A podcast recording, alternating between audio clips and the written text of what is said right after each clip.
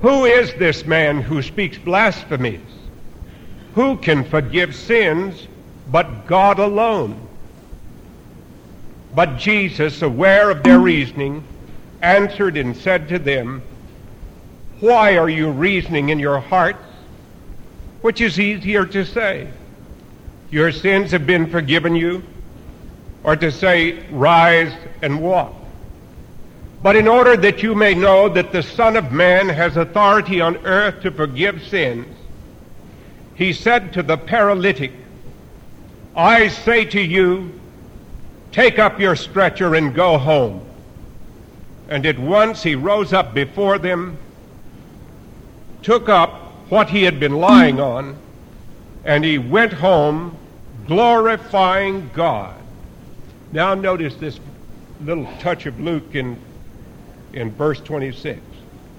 And they were all seized with astonishment and began glorifying God. And they were filled with fear, saying, We have, rece- we have seen remarkable things today. Amen. Uh, um, uh, we've had this unusual dry spell, and yesterday morning I couldn't sleep, and I got up early and went to a prayer meeting. And one of the brethren there prayed for all of the people who had complained about the weather uh, earlier this summer when it was cold and rainy every day. and he thinks they've changed their prayer. And uh, I remember it used to get like this out in Texas. The standard story used to be that it. Uh, someone asked a man. He said, "Doesn't it ever rain around here?" This was at uh, the little town where I preached, which was actually named Happy, H A P P Y. I preached at the Happy Presbyterian Church. And unusually good name. Anyway, uh, someone said, Doesn't it ever rain around here? And one of our uh, standard jokes used to be that one of the ranchers said, Yeah, it rained over at Amarillo about six weeks ago, but I couldn't get off to go see it. and we're beginning to feel that way here. Now then, uh, uh, the, the lesson today, the church with a hole in the roof. By the way, we like to had a hole in this roof last week. Someone ran into the wall out here and knocked off a few tiles. Uh, it's a good lesson because it tells us of the determination of some friends to bring their friend to Jesus. Mission Week, Evangelism Week, any need of any friend that we have ought to be something for which we pray that God will enable us to bring our friends to Jesus. The passage of Scripture which has been read to you is uh, that miracle is recorded in Matthew, Mark, and Luke. It uh, is what we call the synoptics. You see them with the same, uh, you see the same scene. Each one adds just a little bit of a different touch to it. And Julia Scott and I were talking just before church about form criticism, uh, which is a uh, Rudolf Bultmann introduced to us in a remarkable way. Uh, he had a hard time accepting the miracles in the Bible. They were an embarrassment to him, the miracles of Jesus, as they have been to a lot of other people. And so, in order to explain them, he said that you had to get in back of the miracles, sort of psychologize why the miracles should have been there. And he rationalized that the early church wanted to justify the teaching of the forgiveness of sins, and so it invented uh, this miracle and uh, used it for that purpose. And uh, Dr. Scott said that he was uh, that uh, Dr. Merrill Tenney up at Wheaton was at a New Testament scholarship meeting in Harvard University. And uh, when someone asked him what he thought of Bultmann's theory, he said, Bultmann is the only man I know who throws dust in the air and then complains because he cannot see clearly.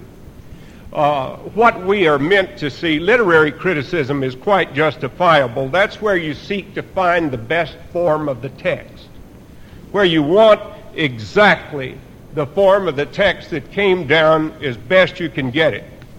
Then, when you have settled on that text of Scripture, you have God's Word. And if a miracle is purported, what we must realize that what we deal with here is a miracle. And it is a miracle of the grace of God. And uh, one New Testament scholar is, has illustrated the need for this by uh, a telling of the writing of the music uh, to George Gershwin's Rhapsody in Blue. George Gershwin was an alcoholic. He was commissioned to write that in 1924. It was played on February the 12th, 1924, in New York. His uh, commission to write it had uh, come about, and then he had gone on to one of his bouts with alcoholism, and it was very difficult for them to get him sober enough to complete the composition for the opening of that music hall. George uh, Whiteman was the um, orchestra leader. Other friends worked on him, and finally he did get settled and did get the piece written literary music critics at that time panned it. That is, they put it down. They said it was uh, premature, that it was not really a great piece of music. Now the whole trend is turned, and many people regard it as a, a very remarkable piece of music which has received many accolades. Well, now the reason I've told you that is that if you were a form critic, you would have gone back and tried to study what the composition of the committee was, what the architecture of the music hall might have been. Uh, that would have been it. And then you would have listened to the piece of music. But here, what we want to do is to see the miracle which Jesus does, and then learn the message which he seeks to teach as a result of that miracle which is performed. We do not separate his words from his deeds, they go together here. And so, if you follow the Gospel of Luke in the beginning of it, Luke tells us that he researched carefully what he had to say, that he went back to uh, original sources, to people who had seen these things take place. And then he brings us to this story which we have this morning, which is an act uh, of the Son of God himself in performing a miracle.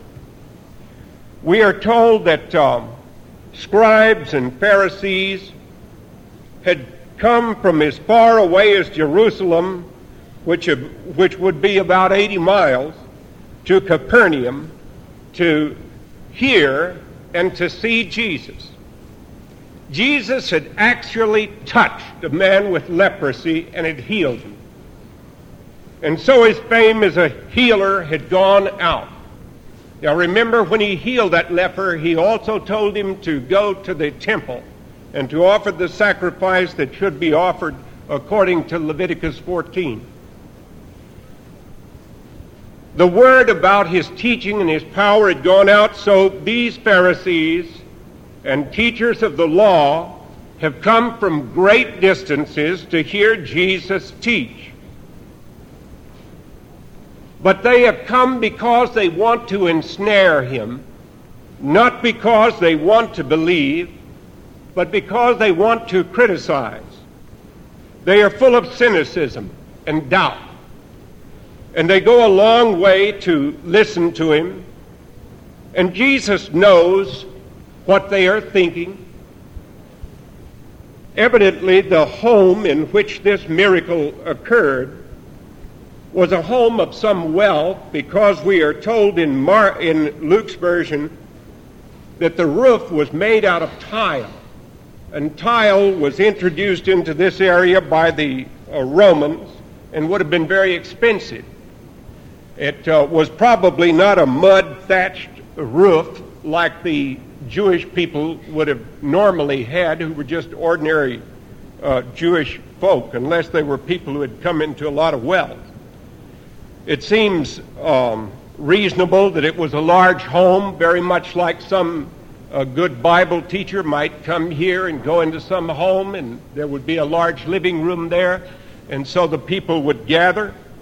Well, people had heard about Jesus healing and uh, these doctors of the law have come out of a very ornery and mean motivation simply to criticize him simply to find fault with him and to watch to see if he does something which is displeasing to their interpretation of the law. And then this astonishing thing takes place. There are some men, four in number, who bring on a stretcher a man who is paralyzed. This always touches me almost to the point of tears. Because just about this time in July in 1974, on a very hot, sultry day in the city of London, having walked from museum to museum uh, with two of my boys who were much huskier and more energetic than I was, we'd started out the morning by seeing the changing of the guard at Buckingham Palace. We had gone to see museums of art uh, we had finally gone into Madame Tussaud's Wax Museum. I remember in there, uh, our older son, who was quite an admirer of Sherlock Holmes, saw some representation of Sherlock Holmes in wax. And then when we came out onto the street, he also observed that we had walked out onto Baker Street, 221 Baker Street. That's Sherlock Holmes' house. He wanted to find it. I was tired. Uh, I was so tired I could have sat down on the curb and cried when they said, let's, let's go on. It's not going to be far. And so they dragged me on. And I went to find, there is no 221B. Don't look for it. Uh, there's a 221, but not a 221B. Anyway, we walked until I was very exhausted, and then we found some Turkish uh, restaurant and got a pizza uh, I found out that British food is not the greatest in the world, but you can't eat what the foreigners bring in. And uh, so we went in this place and got a pizza. And then we got in. It stays light long in the summertime. We didn't get in until about 12 o'clock. And we read the Scripture Union. By the way, those devotionals are available to you here in the church office. Uh, and we had had our prayers. When I tried to get up, I noticed that I had difficulty in in standing up. And I started to fall. And uh, the two boys, like two mousetraps going off, jumped and grabbed me, and they said, What's wrong with you? And I said, Nothing. My leg has gone to sleep. Uh, we'd been kneeling down to pray. And uh, one of them said, Something's wrong with you, the one who is a young doctor now. And I noticed that my face began to sort of freeze a little bit, and then a pain in my arm, and then uh, down my right leg began to become numb. Uh, we prayed about it, and they tried to uh, help me to uh, thinking that it was just numbness from lack of circulation. Well, I told them to go on to sleep. I was tired, and they went to sleep, but I didn't sleep much. I remember reading all night about the Jerusalem chamber and the uh, Westminster Abbey and something else, waiting for daylight to come. And then I called uh, a friend of mine, a banker in uh, London, who uh, got in touch with a doctor, and the doctor called me, and by this time, uh, my right side had begun to be very, very numb and uh, the doctor said this is something neurological, and uh, you had better get to a hospital immediately. So I was taken to a hospital. I remember we went in the section that passes the coroner's office. I didn't like that. It said autopsies are performed here. And uh, then we went into the place, and the uh, neurologist who looked at me had a little entourage of learners who were looking over his shoulder, and he scratched me and pinched me and stuck me, and we went through all of that. And then he said I would have to have a carotid angiogram where they place needles in your uh, carotid arteries and inject a dye, and then they put you to sleep for that over there. And I was glad they did when I looked around that operating room at all those different people from all over the world who were working on them. And um, I remember very well um, how frightened I was when I was coming out of this uh, anesthesia. And uh, some doctor who was trying to awaken me in the uh, recovery room had brought in the two boys. And the doctor said those dreadful words, You have had a stroke. And when he said that, my eyes filled up with tears, and uh, I was overcome with emotion. I thought, a stroke. How could I have a stroke?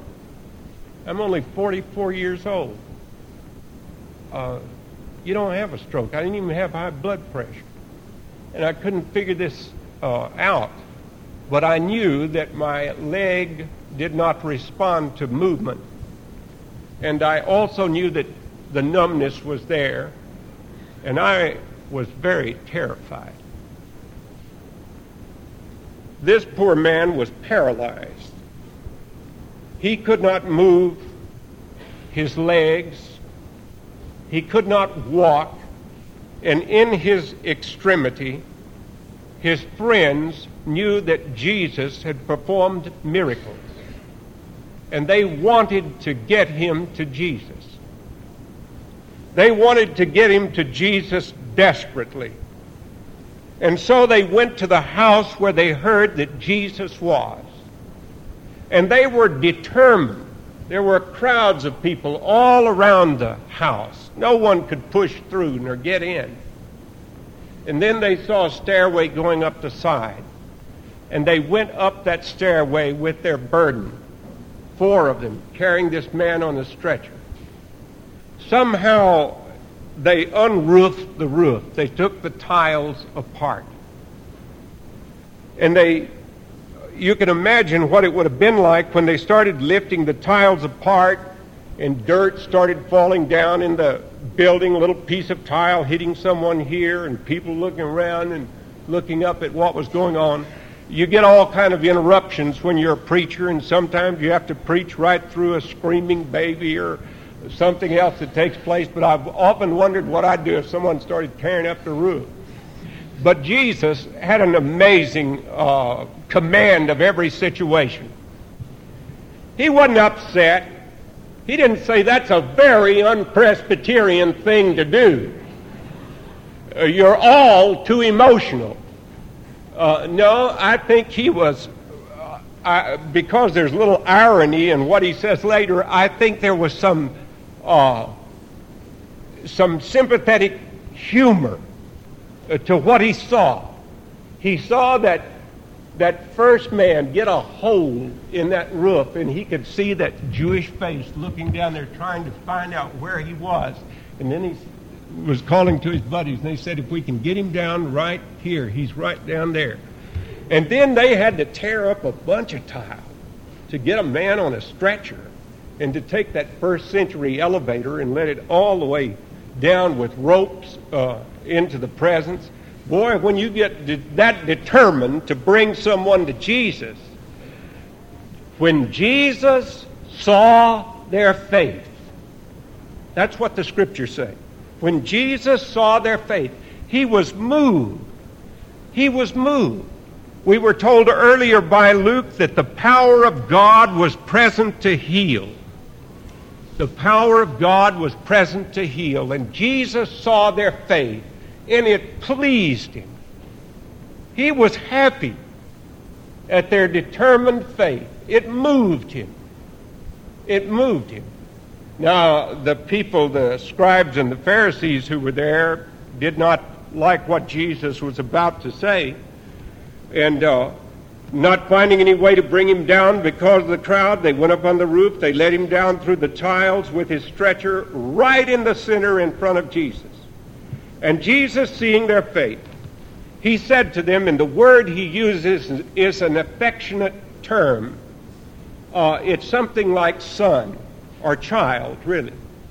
Uh, child, your sins are forgiven you. Well, if you look back up there at those four guys in the roof, they said, What's he talking about? We didn't come up here about sins. We wanted to get him healed. And the scribes and the Pharisees, uh, they are angry for another reason. They say, Who is this man who speaks blasphemies? Who can forgive sins but God alone? They are absolutely right. Who can forgive sins but God alone? But what they do not understand and have not come to believe is that Jesus is the Messiah, the Son of God, with that authority. And that's what he demonstrates through this remarkable miracle that takes place here. For Jesus saw their faith, and he said to this man, Son, your sins are forgiven you. And Jesus, being aware that the scribes and the Pharisees had already been reasoning in their hearts about what he was doing, he says, and here's the irony, the little humor I think that existed. Jesus said, which is easier to say, your sins have been forgiven you, or to say, rise, take up your bed and walk. Well, if I said, your sins are forgiven you, who knows whether your sins are forgiven or not? But if I say your sins are forgiven you and you are paralyzed, and you get up and walk out of here, someone will say strange things happened in church today. The presence and the power of God was there. Friday afternoon, I went to visit Whitaker English, uh, a member of our church for many, many years. And Whit is sick and unable to attend church and has a nurse there. And and I noticed over on his reading table there was a copy of the Saturday Evening Post, and I thought it looked familiar. Face was there, and it was Oral Roberts. And so Whit and I got into a conversation with his nurse and some other person that was present about Oral Roberts. And I told it had, by the way, an article about the medical doctors that were being graduated from Oral Roberts Medical School. And I, I remembered that oh, a couple months ago, a very distinguished uh, writer came here to Montreat to interview me about Oral Roberts. He came here because he is writing a, a book on Oral Roberts, and he is showing the transition that took place in Oral Roberts' way of thinking when he reasoned that the gift of healing through physicians was a legitimate work of God and that it was not just uh, uh, purely a matter for faith healers, so called. And then he talked about the charismatic uh, movement and its acceptance among denominations and about the contribution that he had made to that. And he asked me how I had come to know him. And I told him a story familiar to our congregation of one of the finest Presbyterian elders I know who is probably listening to this when it's broadcast on the radio, John Shelby. Johnny uh, ran a dry cleaning establishment. And I used to go to uh, visit Johnny to get my clothes pressed. He was not a Christian, neither he nor his wife. And um, so I took my suit in one day to get it pressed, and I flipped it over on the counter. And uh, I looked at Johnny, and he looked kind of sad. And I said, You look miserable, in my usual tactful manner. and uh, Johnny said, I am miserable. And uh, I, I had Psalm 34 open, and I said, Well, here, here's my prescription. Read this three times a day. Take this three times a day. And I gave him that. Well, usually when you give someone a tract, uh, they don't always read it. Uh, and I gave him the whole book of Psalms. It was a little American Bible Society scripture portion of the book of Psalms, and, and uh, I forgot about it. Well, one of our chief deacons told me, he said, there's some person putting a brand new $20 bill in the collection plate every Sunday night, and I can't figure out who it is. Uh, and I'd noticed Johnny had been coming to church every Sunday night. Didn't come on Sunday morning, came on Sunday night. Then finally he started coming on Sunday morning. And then he started coming to Sunday school. And uh, John Ellington, one of our missionaries, knows Johnny very well. And then uh, uh, one day there was a rap at my study door, and Johnny came in. And Johnny had that little book of the Psalms that I had given him. And he said, Do you have another one of these? And he held that thing up, and I give you my word, it was worn to shreds. And it was just marked, marked all over. And I looked through it and I said, Did you read this like this? And he said, Yes. And I said, I will give you a whole Bible. and so I gave him a Bible and I gave him some of Dr. Gutsky's tapes, and he began to read that. And before long, Johnny was well on the road to uh, a deep knowledge of the Lord. Well, he, when I first had met him, he always had back in his place where he pressed, he had pinups, nude pinups. And I said to him one day, you know, this place could stand some cleaning up. Next time I came, all of that junk was gone. Then Johnny began to grow in the faith. His whole life was transformed. He became a deacon. He was elected an elder. I think he was really the largest single contributor in our church. He gave far more than he could afford to give. I can remember once when he gave what I thought was a way too much money uh, in a check to the church. I said, Johnny, you can't afford to do this. And he said, I was going to buy a new car this year. And he said, I don't need a new car. I don't go anywhere anyway. He said, uh, I ought to give this uh, to the Lord. You said for us to go and pray about it. I prayed about it. And this is what I think the Lord wants me to give. Well, uh, then there came a day when I was out trying to make some pastoral calls. It was raining. And uh, I looked for some familiar place to go into, so I turned into Johnny's dry cleaning shop.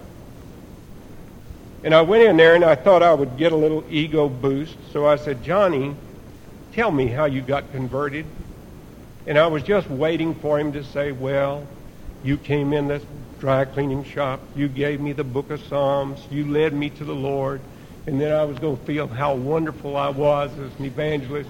And so I sat back to drink all this praise in. And Johnny said, I was watching Oral Roberts on television, and I thought, oh, my soul, watching Oral Roberts. and, uh, and at least I didn't, I wasn't dumb enough to say, well, don't watch him because I knew what he had been before, and I wasn't going to get into that. And um, so later I met Oral Roberts in Berlin in 1966. And uh, people were walking away from him, and I saw him get off an elevator and uh, I thought, who is that guy? I know him from somewhere. You know, you feel like you know these television people even when you don't. And uh, then I thought, that's Oral Roberts. And then I thought, I wonder if I ought to tell him about Johnny. And then I thought, well, I'm in a lot of trouble in our denomination anyway. I better stay away from Oral Roberts. And uh, then uh, the it, it, I kind of prayed, Lord, should I speak to him or should I not speak to him? And it, you know, I didn't get any audible readout on this, but it uh, it came back, why do you ask a dumb question like that? Go speak to anybody. You don't have to clear that with me. Go talk with him. And I went over and spoke to him, and we got to know each other, and I asked him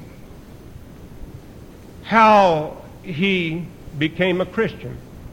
And here's where we come back to this passage of Scripture. He said, I was sick with tuberculosis and was dying. I did not seek healing. The healing of God sought me.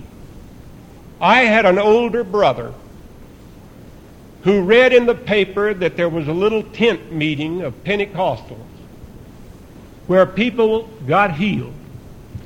And he said that older brother was determined that I should go there. We didn't even own a car. But he said he borrowed a Model A Ford, and they took me and lifted me and placed me in the back of that car, and they drove me to the meeting, and they took me in. And he said there was lots of singing and lots of praying, and people laid their hands on me and prayed for me, and he said, God healed me. And then he said, I became a Christian. Jesus looked at this man and he didn't say, he said, Son, thy sins are forgiven you.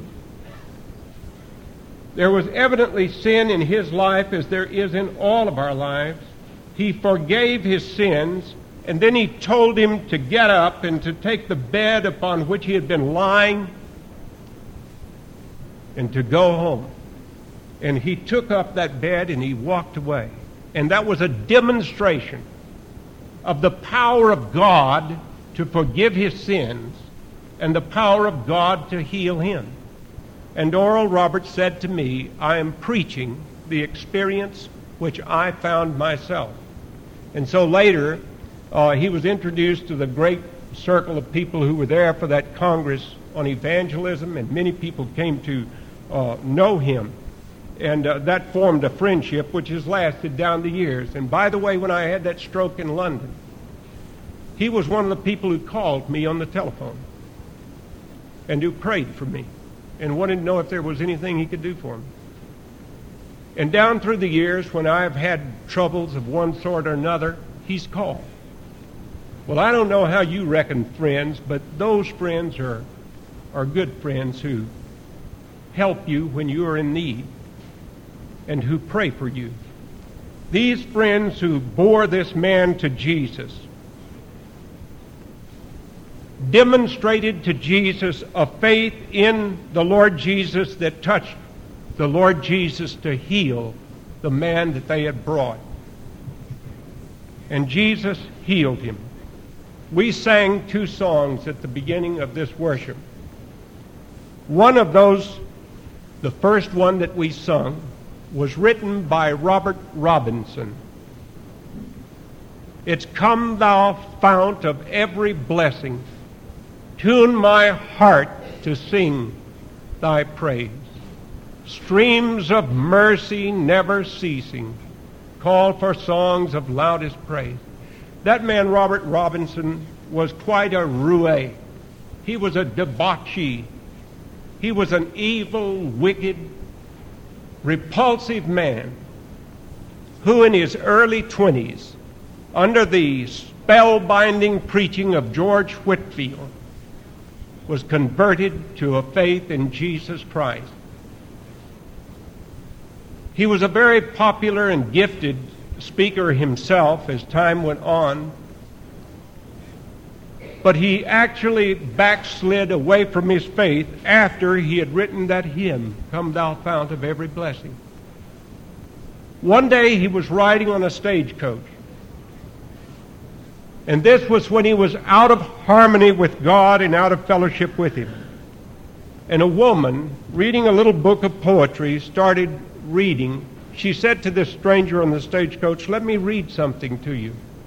And she started reading, Come, thou fount of every blessing, tune my heart to sing thy grace. Prone to wander, Lord, I feel it, prone to leave the God I love. And as she read those words, Robert Robinson burst into tears. And he said, I am the man who wrote that poem. And he came back to faith in Christ. And he lived out a useful, faithful ministry to Christ. John Newton, the libertine and the slaver, who wrote Amazing Grace, how sweet the sound that saved a wretch like me.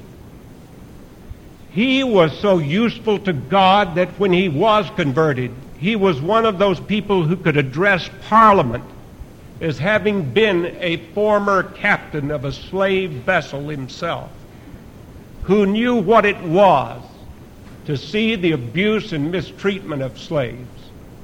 But God had extended amazing grace to him, and he had been converted when he was almost 40 years of age, and later had gone into the ministry.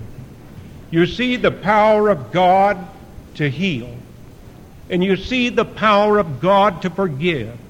And you see it extended on in a medical school, in a university, through teaching and preaching, through hymns of faith. This is what happens when we are willing to pray for the presence and the power of God to be in our worship and to open our hearts to God in such a way that He will speak to us. My wife has read with tears in her eyes this book, which I heartily commend to you. to the golden shore. It's the life of Adoniram Judson. He too had been the wild and dissolute son of a congregational minister, a student at Yale. And then he became converted to faith in Jesus Christ. He went out under the Baptist church to go as a missionary to Burma. And the Baptists among you will be happy to hear this. On board the ship, he was studying his Greek New Testament and got converted to the Baptist way of baptizing. And when he got where he was going, he had to write home and tell the Congregational Mission Board that he didn't believe like he said he believed when he was there.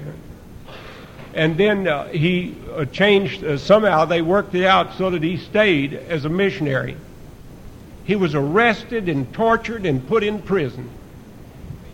His faith in Jesus Christ was so great that even when he was in prison, and this is reviewed, by the way, in the New York Times, listen to his wife describe seeing him coming out of a prison. She saw Adoniram coming out of the murk, crawling. He had fetters and chains on his hands and his feet. Two days in prison had turned this man who was the most fastidious man she had ever known, into a haggard, unshaven scarecrow. His usually spotless white starched neckcloth was a filthy rag. His neat black broadcloth suit was disheveled and smeared with the fragments of rotten banana peelings. She could scarcely recognize him. She gave him one long, horrified, incredulous look and hid her face in her hands. Mr. Gouger turned his back. He could not look at him. He said that that figure had burned itself into his memory forever. He was tortured and imprisoned, and yet he would not quit preaching the love of Christ which had forgiven him and which had caused him to translate the New Testament into the Burmese language and had caused the king of Burma to say, I don't know anything about your God, but he must be real. I would give anything if I had one subject in my kingdom who would suffer for me like you have suffered for your God. And God used that man. He buried his wife and children in Burma. But God used him marvelously. Marvelously because he was faithful. Faithful to the healing power of God which had been extended to him. Now back to the house in Capernaum. Back to the thing which I always like to think about that the crowds all left and gone home. And this fellow's sitting there in his house looking up at the hole in the roof. Big hole, big enough to get a six foot stretcher down through. He said, You know, when I bought that tile, they didn't tell me how to patch it. I don't know whether you patch it from the center or you patch it going out this way. Very expensive. But he said, Boy, I'm glad I I'm so glad Jesus was here today. I'm glad for this hole in the roof. I think he might have wanted to make a skylight out of it and just leave it there to remind him of what the power of God had brought that day in his house. Now, God's power is here. If you have the faith to believe, and he will forgive your wretched sins if you are willing to ask Him to forgive you. He has healing power. And you may ask Him for healing for your friends. And He honors that kind of faith. He may use doctors and surgeons to help with it, but they too know that their mercy comes from God also. But it's up to you are you willing to exercise faith and trust and then to act upon it? Are you willing to go out and get your friends and bring them to where they might come to know Jesus. The other night I was very tired. And I didn't feel like seeing anyone, but someone had a friend who is not a Christian, and he wanted his friend to know Jesus Christ. And they came to our house and rang the doorbell. He said to me, Will you see this man if I bring him by? And I said, Yes. And I knew that all the time I was talking to that man, that his friend who had brought him there was just scrunched up in prayer, praying that the Lord would open the heart of the one that had been brought there. Well, I don't know what will happen. We had prayed together. When that man left the door, he said, I wouldn't be surprised if one day I don't come back to Montreat, and you may have me up there giving my testimony in the church in Montreat. I'm praying that that will happen in his heart. Let us bow in prayer. O oh God, our Heavenly Father, we thank Thee for the love of Jesus Christ for us. We thank Thee that it occurred in such a strange way that day and was experienced in such different ways by each person that some resented him and some loved him. Maybe there are some here who felt resentment but don't feel it now. Will you accept their desire for pardon? We thank you for the owner of that house. We thank you for the four men who brought their friend to Jesus. And when we think of how feeble we are in our witness to other people, help us to remember that the only thing we may ever do for anyone that will last for eternity is to bring them to Jesus. We thank you that you are able to reach through barriers of crowds and roofs and other things that keep people away, of formality and culture and that you can reach to the deepest need of our heart. That you can take even shallow, superficial people and deepen them. That you can take each one of us and make us new. And we pray for that to happen.